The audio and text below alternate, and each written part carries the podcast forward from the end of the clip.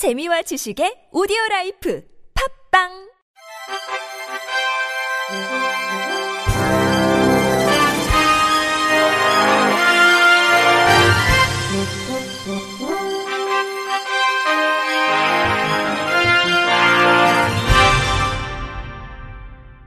청취자 여러분 안녕하십니까? 6월 25일 금요일 KBRC에서 전해드리는 생활 뉴스입니다. 다음 달 1일부터 사회적 거리두기 조치가 완화돼 6인 모임이 허용되고 식당은 자정까지 영업할 수 있어 벌써 외식 업체에서는 예약이 줄을 잇고 있다고 합니다. 인기 식당의 경우 이미 다음 달 저녁 식사 예약이 어려울 정도이고 회식 예약 문의를 하는 사람들도 늘어나고 있다고 합니다. 그동안 5인 이상 모임 금지로 미뤘던 약속을 이제야 잡는 것으로 보입니다. 이와 함께 외식 상품권 판매도 늘고 있습니다. 온라인 쇼핑몰 G마켓에서 지난달 21일부터 이번 달 20일까지 외식 상품 이용권 판매량이 작년 같은 기간보다 67% 증가했다고 합니다. 종류별로 보면 패밀리 레스토랑 상품권 판매량이 무려 555% 급증했고 양식 레스토랑 상품권은 229%, 중식, 일식 상품권 판매량은 49% 늘었습니다. 하지만 20, 30대들의 백신 접종이 거의 이루어지지 않은 상태에서 거리두기 완화 조치가 너무 이른 것 아니냐는 지적도 있습니다. 앞으로 열차에서의 범죄 예방을 위해 객실 CCTV 설치가 의무화됩니다. 또 운전실, 기관실 등 여객 출입 금지 장소를 드나들거나 객실 내에서의 음주 난동, 흡연 등 열차 이용 시 금지 행위에 대한 홍보가 대폭 강화됩니다. 국토교통부와 한국교통안전공단은 이런 내용을 담은 새 철도안전법이 23일부터 시행됐다고 밝혔습니다. 이에 따라 앞으로 신규 투입되는 열차는 객실 CCTV 설치가 의무화되고 현재 운영 중인 열차는 비용 등을 고려해 3년 유예 기간을 두고 단계적으로 설치가 완료됩니다. 새 철도 안전법은 여객 열차에서의 금지 행위에 대한 철도 운영자의 안내 의무와 관련한 내용도 담겼습니다. 현재 철도 안전법에 따르면 정당한 사유 없이 여객 출입 금지 장소를 출입하면 500만 원 이하의 과태료가 부과됩니다. 또 정당한 사유 없이 비상 정지 버튼을 누르거나 승강장 출입문을 조작하는 경우 2년 이하의 징역 또는 2천만 원 이하의 벌금형에 처합니다.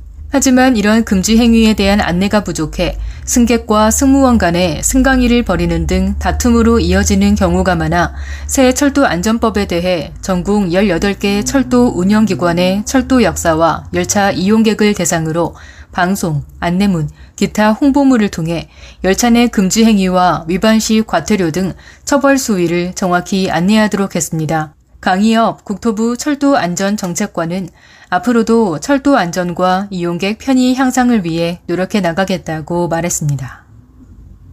문화재청 국능유적본부는 창경궁에서 한국숲 해설가 협회와 함께 오는 26일부터 11월 28일까지 토 일요일 오후 2시 30분에 역사와 함께하는 창경궁 나무 이야기 행사를 진행한다고 23일 밝혔습니다.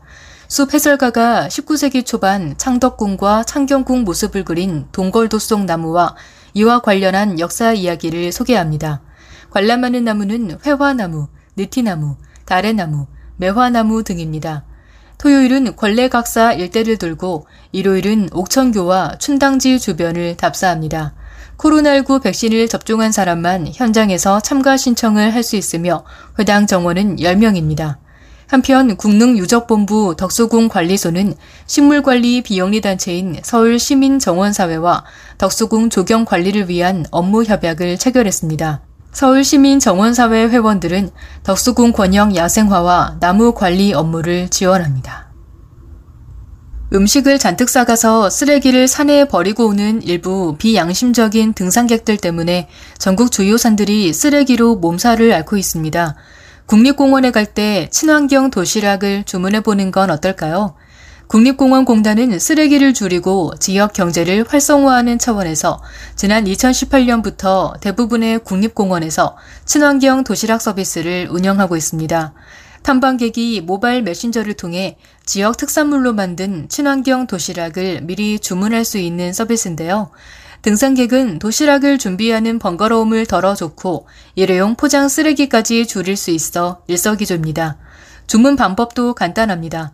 방문 전날에 카카오톡에서 도시락을 부탁해 라고 검색하면 국립공원별 채널이 나오는데요.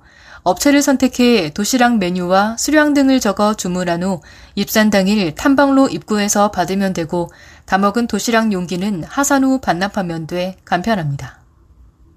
충북 단양군 중앙선 폐철도 관광자원화 사업이 본 궤도에 오릅니다. 단양군은 24일 사업 주관사인 소노 인터내셔널과 성공적인 사업 추진을 위한 업무 협약을 체결했습니다. 이 사업은 중앙선 도담 영천 간 복선 전철 건설로 발생한 단성역 중령역 구간 폐선 부지를 개발하는 것입니다. 지난 2월 국가철도공단의 이 부지 민간개발 사업자 공모에서 소노 인터내셔널이 사업 주관사로 선정됐습니다. 국가철도공단은 국토교통부와 기획재정부에 출자 승인 후 소노 인터내셔널과 특수목적 법인을 구성해 내달부터 인허가 절차를 밟습니다. 법인 측은 2023년 상반기까지 340억 원을 들여 폐선 구간을 체류형 복합 문화 공간 거점으로 조성할 예정입니다. 이곳에는 레일바이크, 풍경열차 등 관광 체험 시설이 도입됩니다. 단양군은 사업의 원활한 추진을 위한 행정 지원을 하고 향후 만천하 스카이워크, 단양강 잔도 등 인접 관광 명소와 연계한 관광 상품을 선보일 예정입니다. 코로나19 사태로 집콕 생활이 1년 반가량 이어지자 인테리어에 투자하는 소비자가 늘고 있습니다. 단순한 시공 의뢰를 넘어 셀프 리모델링에 나서는 경우도 많아지고 있습니다. 온라인몰 지마켓은 지난달 21일부터 이달 20일까지 리모델링 관련 상품 판매량이 지난해 동기 대비 최대 8배 이상 증가했다고 21일 밝혔습니다. 시공 인테리어 의뢰 상품의 판매량은 19% 늘었습니다. 특히 창호 시공 관련 상품은 477% 뛰었습니다.